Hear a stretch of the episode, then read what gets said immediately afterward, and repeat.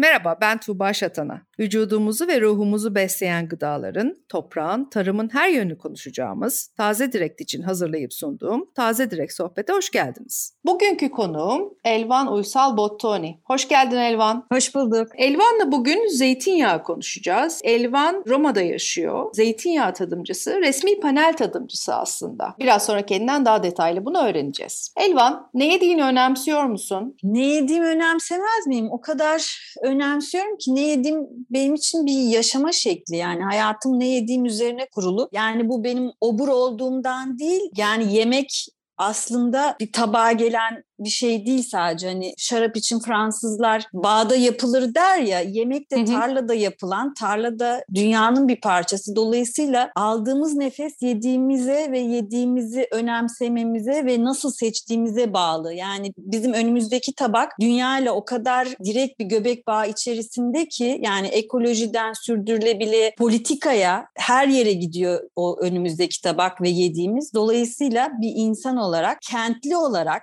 dünya vatandaşı olarak yediğimi çok önemsiyorum ve bunun büyük bir sorumluluk olduğunu yani sözümüzün sadece bir oyla ifade edildiği bir sistem içerisinde yemek konusundaki seçimlerimizin asıl politika yapma şeklimiz ve dünyadaki duruşumuzla alakalı bir şey olduğunu düşünüyorum. Çok güzel söyledin. Elvancığım zeytinyağı tadımcılığı nedir? Kısaca birazcık bahsedebilir misin? Panel Zeyt... tadımcısı nedir? Aa, evet çok uzun konu ama şimdi e, ben tabii biraz konuya İtalyanım. İtalya'da ne olduğunu anlatabilirim. Zeytinyağı tadımcısı, resmi panel, panel tadımcısı demek İtalya'da bir zeytinyağının sızma zeytinyağı kategorisinde yani bir ekonomik kategori olarak raflarda Hı-hı. yer alabilmesi Hı-hı. için kimyasal ve duyu analizinden geçmiş olması gerekiyor. Bu demek değil ki bütün şeyde raflarda gördüğümüz zeytinyağları böyle bir analizden geçti. Öyle değil ama devletin e, işte gıda polisi var İtalya'da ben sık sık bahsediyorum ki bunlar da hepsi profesyonel tadımcılar. Herhangi bir markete gidip ya da üreticinin kendi mağazasına ya da işte deposuna gidip bir zeytinyağının üzerinde sızma zeytinyağı yazan bir şişeyi aldığında önce kimyasal analiz ondan sonra da duyusal analizden yani 8 en az 8 tane resmi bir panel parçası olan tadımcının burnundan ve damağından geçmiş olması gerekiyor. Ee, sızma zeytinyağı ne denir etiketini alabilmiş olması gerekiyor. Bu açıdan e, ciddi bir ekonomik karşılığı var. Kimyasal analiz işte onun bir kriteri var. Yüzde 0.8 bilmem asiditesi olacak, şu olacak, bu olacak. Ama zeytinyağının sızma olduğunu tek başına kimyasal analizle belirleyemiyorsunuz. O kriterler içerisinde olup da kusurlu olan sızma sayılamayacak yağlar var ve bunu da ancak bu profesyonel burunlar değerlendirebiliyor. Bu resmi şeyler, paneller bölgelerinin ticaret odalarına bağlı akredite olmuş paneller ve her sene bir sınavdan geçiyoruz biz. Bu şeyi koruyabilmek için yani panel olarak yani bir arı kovanı gibi aslında tek burun değil sekiz burun olarak değerlendiriliyoruz. Yani sadece İtalya değil, İtalya'ya dışarıdan gelen mesela Yunanistan'dan bir zeytinyağı üzerinde sızma yazıyor. Gümrükten alıyorlar. Bunun İtalya'ya o etiketle girebilmesi için yine bizim gibi bir panelden kimyasal analiz sonrası sızmadır bu diye onay alması gerekiyor gibi bir şey sistem var. Peki bugün benim aslında hem biliyorsun Türkiye'de zeytin hasatları başladı hem de en sevdiğimiz mevsim senin de benim de sonbahar içinden zeytin zeytin geçen her mevsim sana da bana da çok kıymetli. Onun için de sana aslında çok basit ol- olan zeytinin tüketicinin kafasını karıştığı bazı yerler var Türkiye'de. Bunların üzerinden geçmek istedim seninle. Tam da zeytinyağları yenilememiz, yeni zeytinyağları, yeni çeşitlerle tanışmamız, yeni mahsulle, yeni hasatla tanışacağımız bir dönem. Tanışmaya da başladığımız bir dönem. Onun için sana böyle ufak ufak sorular hazırladım. Çok keyifli. Zeytinyağının 101'i gibi aslında. Bizim seninle Umarım hep... biliyorumdur bütün Biliyorsun, bilmez misin? Hem de en bizim seninle konuştuğumuz ve hem fikir olduğumuz şeyle başlıyorum. Zeytinyağıyla kızartma yapılır mı? Yapılır. Başka ben başka bir şeyle kızartma yapmayı düşünemiyorum zaten. Yani ne deniyor? İs noktası mı deniyor Türkçesi? Ben biraz Almanca kusura bakmayın. Bir yan, noktası. Ya, yanma, yanma noktası. noktası diyeceğim Hı-hı. ama değil o yanma noktası değil. Yani yanma Ay. noktasıyla ilgili şeyler var. Isınma noktası, ee, yanma noktası olarak çevriliyor Türkçe'ye evet. genelde. Hı-hı. Zaten hani zeytinyağı, sızma zeytinyağının gayet yüksek bir noktası var. Artı Yani biz McDonald's değiliz. Evde 250 derecede kızartma yapmamız gerekmiyor. Yani ben genel olarak 160 ile 170 derece arasında kızartma yapıyorum. Hatta bazı şeyleri 120 derecede kızartıyorum. Böyle yapraktı, maydanozdu, o tür garnitür kızartmalarını. Onun dışında bir sürü araştırma var. Yani zeytinyağının çok sayıda kızartmaya, hani çok yüksek ısılara çıkıp da yakılmadıysa birkaç kez kızartmaya daha dayanıklı olduğunu gösteren akademik araştırmalar e, sonuçlar da var. Kızartma zaten her gün tüketmememiz gereken tabii ki, bir şey. Tabii ki. Başka sebeplerden dolayı ama zeytinyağıyla harika kızartma olur ve zeytinyağı yemeğin bir malzemesi dolayısıyla o kızartmanın da iyi zeytinyağı hani kendi doğru düzgün zeytinyağı kullandıysanız başka türlü kokuları olmayan öyle de güzel bir tat verir ki ben başka bir şeyle kızartmayı düşünemiyorum. Japon kızartmalarını bile zeytinyağıyla yapıyorum ben. Tempura'yı bile zeytinyağıyla kızartıyorum. Zaten başka türlüsü mesela bir patates kızartmasının zeytinyağlısının dışında ben yemek istemiyorum. Kes. Muhteşem Ağzımdan bir şey. aldım. Ay Ağzımdan evet ağzım aldım. sulandı. Yani patates kızartması. Hadi yani işin içinde tabii e, yüksek fiyatlı bir ürün. O şeyi hani sağlık açısından daha iyi bir seçim olduğu kesin de hani fiyatı düşünülürse başka bir yere gidebilir ama patates kızartması bence başka hiçbir şeyle yapılamaz yani. Bence yapılmamalı. Aslında. Yapılmamalı. Patatese asla. de yazık. Patatese, Patatese de. yazık. Aynen. Zeytinyağının kalitesi renginden anlaşılır mı Elvan? Bir bu yanlış biliyorsun. İşte rengine bakılır ya hep böyle bir kaldırılır. Ah koyu renk, ah yeşil, ah sarı. Hayır, kesinlikle hayır. Zaten profesyonel tadım için kullandığımız bardaklar renklidir. Yani şimdi eskiden maviydi, şimdi kırmızılar, kahverengiler de çıktı. Asıl olan rengi görmemek çünkü bir o renk kriter olarak değerlendirmemiz gereken kriterlerden olmadığı için doğrudan ön yargıyı önlemek açısından renkli bardaklarda tadıyoruz. Yani tabii ki böyle yem yeşil, elmas yeşili bir zeytinyağı aman Allah'ım ne kadar güzel duygusu uyandırıyor ister istemez. Ama o elmas yeşilini içine yaprak katarak e, ya da bazı durumlarda fazla yoğrulduğunda da öyle yüksek tonlar çıkabiliyor. Dolayısıyla o öyle o kadar yeşil olan bir yağ illa iyi olacak diye bir şey yok. Sarıya kaçan bir yağ da kötü olacak diye bir şey yok. Zeytinin çeşidiyle, ne zaman toplandığıyla, nasıl sıkıldığıyla alakalı. Yani renge bakmıyoruz. Irkçı değiliz. Süper. O zaman bunu şuna bağlayalım hemen. Soğuk sıkım ne demektir? Soğuk sıkım bu AB'nin bir yağın sızma olması için belirlediği bazı kriterler var. İşte bunlar 0.8 asidite, soğuk sıkım vesaire. Soğuk sıkım zeytinin sıkılma süresince makineden çıkış anına kadar ortalama ısısının 28 dereceyi bulmaması anlamına geliyor soğuk sıkım. Bu konuda da İtalya'da çok ciddi araştırmalar var, araştırmalar. Her zeytinin kendince bir kendini daha iyi ifade ettiği bir ısı var. 28 dereceye varmadan kimi zeytinler 21-22 derecede kendilerini daha iyi ifade ediyorlar. Kimisi 25-26 derecede. Zeytinin pişmemesi asıl olan yani 21 derecede soğuk sıkım, 26 derecede soğuk sıkım, 28'e ulaşmadığı sürece soğuk sıkım kabul ediyoruz. Peki bir de bizim sınıflandırmalarımız var. Natural birinci, natural sızma, Riviera. Onlarla ilgili ne söyleyebilirsin? Şimdi sızma zeytinyağı en üst düzey. Kusursuz zeytinyağı demek. Yani kusursuz derken aslında o kusursuzluğun da şeyleri var. Yani İtalya'da bu da tartışılan konulardan biri. Mesela bizim bahsettiğim panelde, resmi panelde zeytinyağlarını değerlendirdiğimizde kalitesini değerlendirmiyoruz. Yani kusur var mı yok mu? İşte sirke kokuyor mu? Yani bariz bir kusuru var mı? Üreticiye çok büyük zararı olduğu için onu sızmadan bir alt sınıfı olan naturele indirmenin biraz bu bilinç içerisinde şey yapıyoruz. Küçük hatalara göz yumuyoruz demeyeceğim ama böyle sınırda olan bir sürü ürün e, sızma olarak kabul edilebiliyor. Dolayısıyla sızma zeytinyağı kavramı şu anda fazla geniş durumda bence ve İtalya'da büyük bir kesim var böyle düşünen. Sızma zeytinyağı mükemmel kusursuz zeytinyağı olmalı ama o kusursuzluğun epey tonları var öyle diyelim. Onun dışında hafif kusuru olan e, şey asiditesi de e, 0.8'in üzerinde olan bir sanırım ki 0.8 asidite sızma zeytinyağı için çok yüksek bu arada. Yani İtalya o konuyu da 0.5'e indirmeye indirme konusunda lobiler var ama pek başarılı olamadılar. Yani ben 0.8 asiditesi olup da sızma olan zeytinyağı görmedim şu ana kadar ama şey bu. Natural sızmanın bir alt sınıfı oluyor. Mesela İspanya'da çok kullanılıyor natural e, zeytin. Yani İtalya'da bulamazsınız marketlerde. İlla sızma olacak. Aslında sızma olarak satılan yağların bir kısmı esasında natural ama hani değeri çok düştüğü için yine de böyle bir sızmanın ucunda olarak satılıyor. İta şeyde İspanya'da öyle bir sorunları yok. Hani natureli de masalarında gayet rahat kullanıyorlar. Bence Türkiye'de de bir e, İspanya şeyine gidebiliriz. Yani sızmaya hak ettiği şeyi üst düzey değeri verip onun kadar kaliteli olmayan bir sınıfı da yine mutfakta kullanabiliriz diye düşünüyorum. Hı hı. Ama bizde çok fazla yok bu şekilde e, örnek. Riviera var burada çok biliyorsun.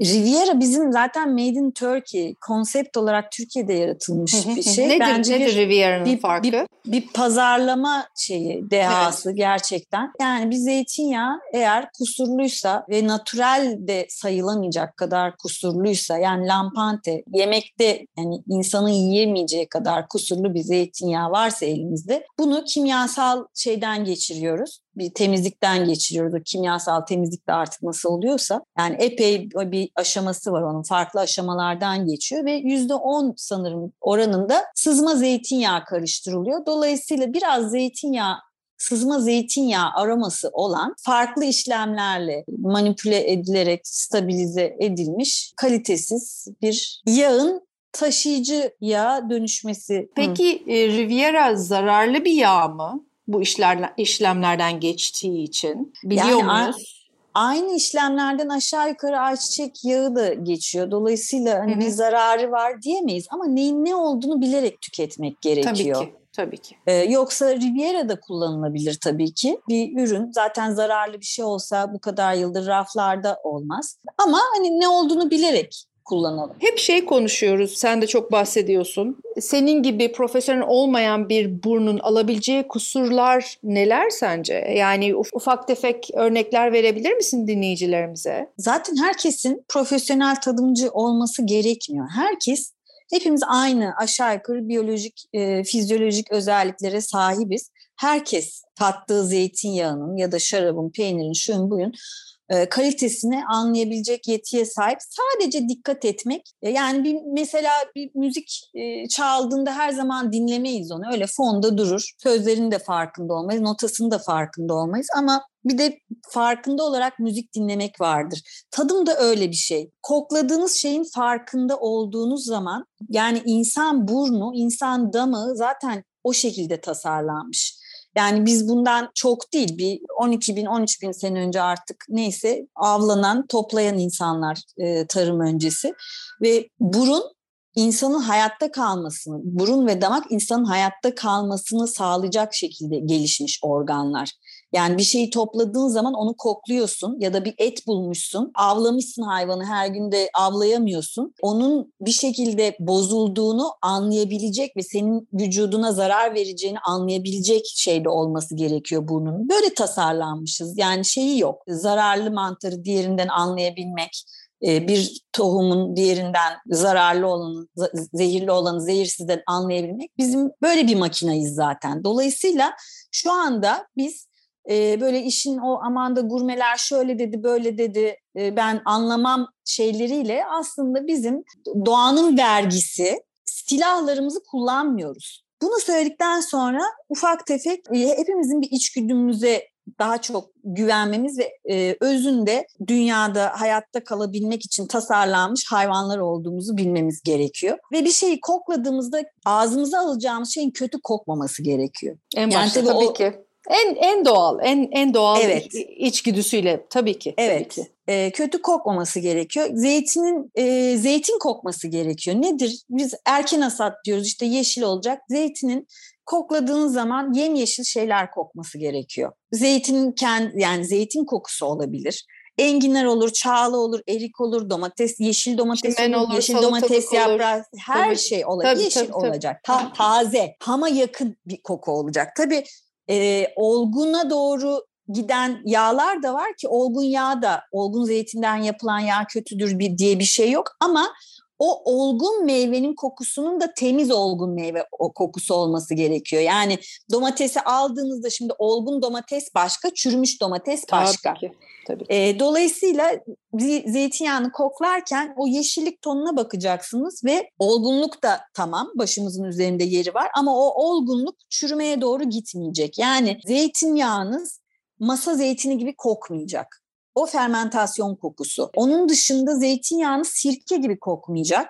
Çünkü bu zeytinyağının çok önemli hatalarından biri. Artı zeytinyağınız bu bayat yağ kokmayacak. Yani bu bayat yağ kokusu çok özellikle biz kadınların çok rahat şey yapabileceği, öğrenebileceği koku. Böyle e, ruj eskir de acı bir tadı olur, kötü bir kokusu olur evet, ya. Evet, evet. O, o, o aynen o koku, o ağırlık yani e, şey içindeki zamanla su molekülleri de buharlaştığında yağ molekülleri daha ağır o resmen damakta da daha ağır, dudakta da şey olarak, kütle olarak daha ağır bir hale geliyor. Ya da işte bulgurdu, kahveydi, uzun süre pirinçti, uzun süre kapalı kalan şeylerin böyle bir ortak bayat kokusu olur. Ba- Ona Evet ağır bir kokusu olur onların. Evet ağır evet. yağ yani o da yağ ee, kokusu evet, zaten. Evet. Bulgurda, pirinçte, şurada bu oradakiler de yağ kokusu.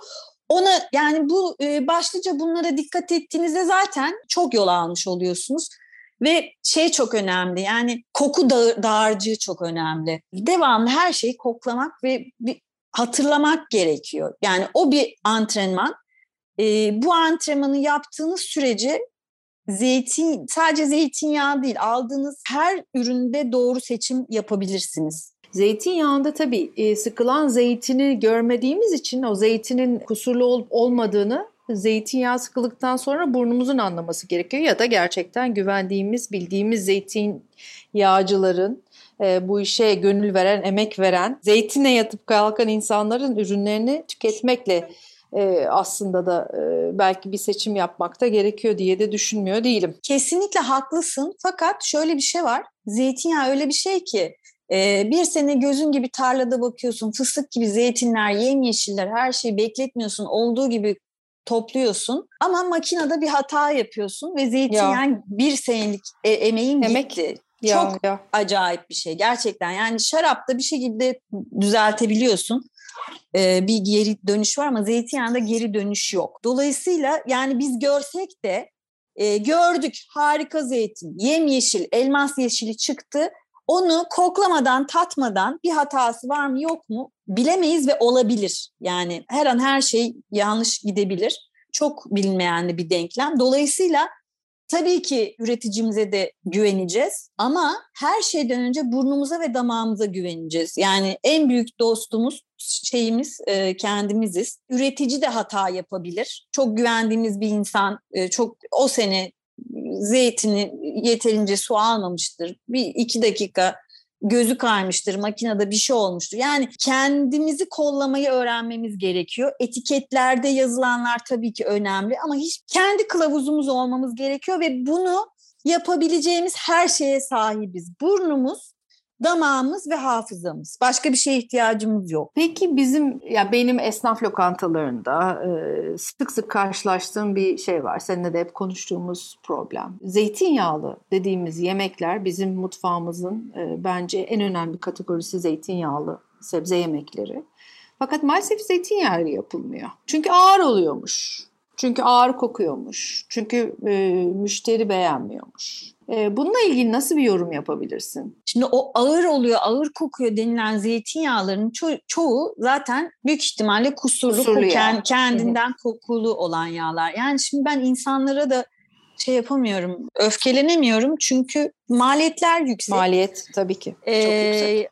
Ama işte böyle maliyet yüksek şeyine e, sığındığımız sürece o maliyetler hep yüksek kalacak. Biz tüketimi artırmadığımız sürece e, ve de e, zeytinyağı haritası genişlemediği sürece memlekette o fiyatları öyle yüksek kalacak ve yavaş yavaş yok bu ilaç zeytinyağıydı şuydu buydu derken iyice kültürümüzün bir parçası niş bir ürüne dönüşecek. Yani buna da düşmeden işte ürünü tanıyarak farklı kaynaklar arayarak bu işin geliştirilebileceğini düşünüyorum ama kimseye de kızamıyorum açıkçası.